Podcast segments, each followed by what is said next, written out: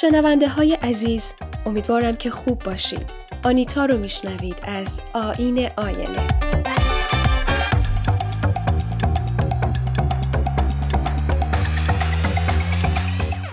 قسمت 37 با معرفی قطعه ابلیوین از آشتور پیازولا موسیقیدان آرژانتینی متولد 1921 شروع میشه. ابلیوین به معنی فراموشیه یا موقعیتی که در اون فرد هوشیار و آگاه نسبت به اتفاقات اطرافش نیست.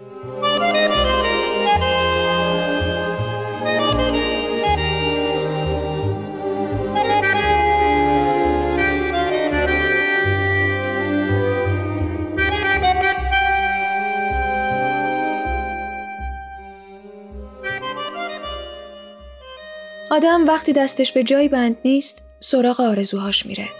آرزوهاش که محال شد غرق میشه در خاطراتش.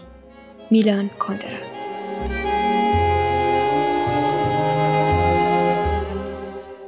نویسنده که در سال گذشته این عالم هستی رو با سبکی تحمل ناپذیرش بدرود گفت و حالا جز نوشته های با ارزش چیزی از خودش پشت سر جا نذاشته.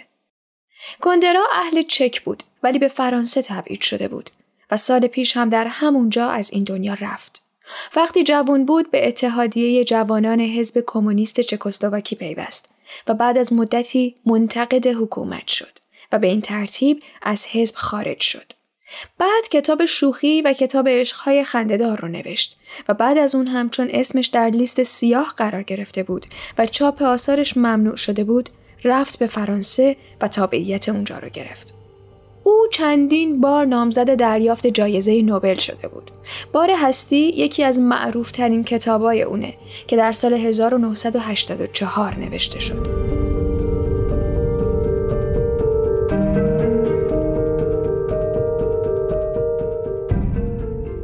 یکی از دلایلی که آثار کندرا مهم هستند در اون مایه های شناختی اونه. او شرایط روانی شخصیتهاش رو شرایط اجتماعی و سیاسی اطرافش رو به خوبی تحلیل می‌کنه و اون وقت افرادی رو خلق می‌کنه که هر کدوم در اون چارچوب رها میشن تا مخاطب ببیندشون که اونها چه کار می‌کنن و چه فکر می‌کنند و به نظر خودشون چرا انتخاب هایی می‌کنند که باعث تیر بختی خودشون میشه. در حالی که نویسنده کاملا اونها رو آزاد می‌ذاره و دست و پاشون رو با ایدئولوژی ها و ارزش های شخصیش نمیبنده. اما باید از خود نویسنده نقل قولی بکنم تا رفع سوء تفاهم هایی بشه که در دوران خودش بهش وارد بوده. خود میلان میگه احساس کردم که همه چه راست و چه چپ آثارم رو به منزله سندی سیاسی می‌خونن. عصبانی بودم و احساس رنجیدگی می‌کردم. اگر کسی از پراگ یا ورشو بیاد روزنامه نگاران بیفکر فورا اون رو به عنوان نویسنده سیاسی طبقه بندی می‌کنن. اثر اون رو نه منتقدان ادبی بلکه روزنامه نگاران تفسیر می‌کنند. هر چیزی که توی کتاب به نظر خود من مهمه نادیده می‌گیرن. چون این برداشتی فقط یک جنبه رو می‌بینه رد رژیم کمونیستی رو. این به این معنا نیست که من رژیم های کمونیستی رو دوست دارم. من از اونها متنفرم. اما در مقام یک شهروند در قالب یک نویسنده اون چیزی که میگم به منظور رد رژیم نیست. فلوبر از جامعه بورژوایی متنفر بود.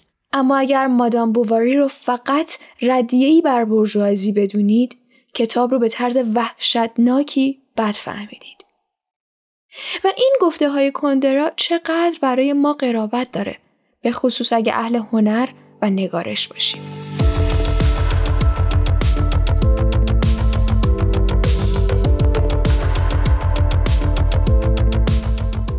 با اینکه کتاب هایی که ما از کندرا به زبان فارسی می‌خونیم خیلی سانسور شده است و گاهی این سانسورها تونسته به بدنه داستان آسیب بزنه اما با تمام این اصاف آثار کندرا رو باید خوند. حتی چند جمله از اون کافیه برای اینکه ما رو به فکر بندازه. اما قرار دادن خودمون در معرض شیوه فکری او نکته سنج بودن ما رو تقویت می‌کنه. پس من حتما پیشنهاد می‌کنم که کتاب های او رو بخونید. اما من امروز می‌خوام به عشقهای خندهدار بپردازم که مجموعه ای از هفت داستان کوتاهه که در سال 1969 منتشر شد. نسخه فارسی این کتاب رو با ترجمه فروغ پوریاوری از انتشارات روشنگران و مطالعات زنان می‌تونید تهیه کنید.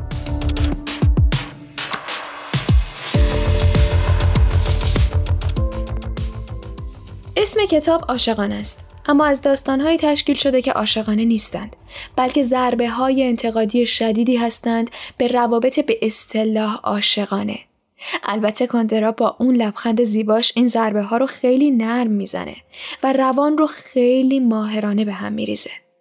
در برزخی نگهمون میداره که دیگه نمی‌تونی از خوندن دست بکشی و نمی‌تونی اطلاعاتی که به مغزت وارد شده رو برگردونی. خودت میمونی و خودتو وجدانت و تنها کاری که باقی میمونه برای انجام دادن بازنگریه و تصمیم گرفتن بین این یا اون. مثلا تو یکی از این داستان کوتاه یکی از شخصیت هایی که پایبندی خاصی هم به اخلاقیات نداشته در جواب معشوقش که از او می‌خواد یک دروغ بر ده ها دروغ دیگش اضافه کنه تا او رو از دردسر نجات بده میگه من با دروغ هایی که میگم از حقیقت حرف می‌زنم اما مواردی وجود داره که نمی‌تونم درباره اونها دروغ بگم. یه چیزایی هست که اونها رو درک کردم.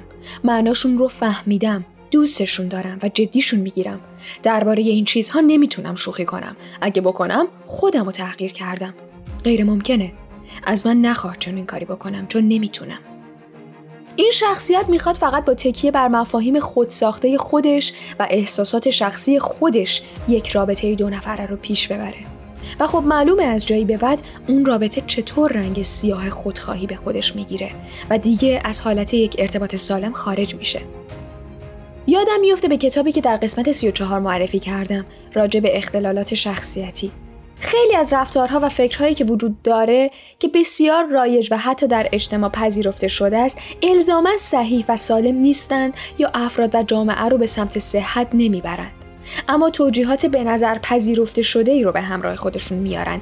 در صورتی که کلاه بزرگی بر سر توجیه کننده و احساساتش و همچنین احساسات دیگران و شناختشون نسبت به اون فرد.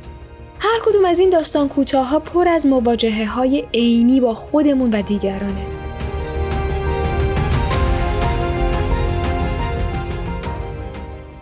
از دوستم پرسیدم اگر بخوای راجع به میلان یک جمله بگی چی میگی؟ گفت کاش اگر قبل از مرگ آلزایمر داشت شخصیت هاشو فراموش نکرده باشه. راست می‌گفت. اون شخصیت ها اگر از یاد خالقشون برن لابد غمگین تر از غمگین میشن. خدا نگهدار.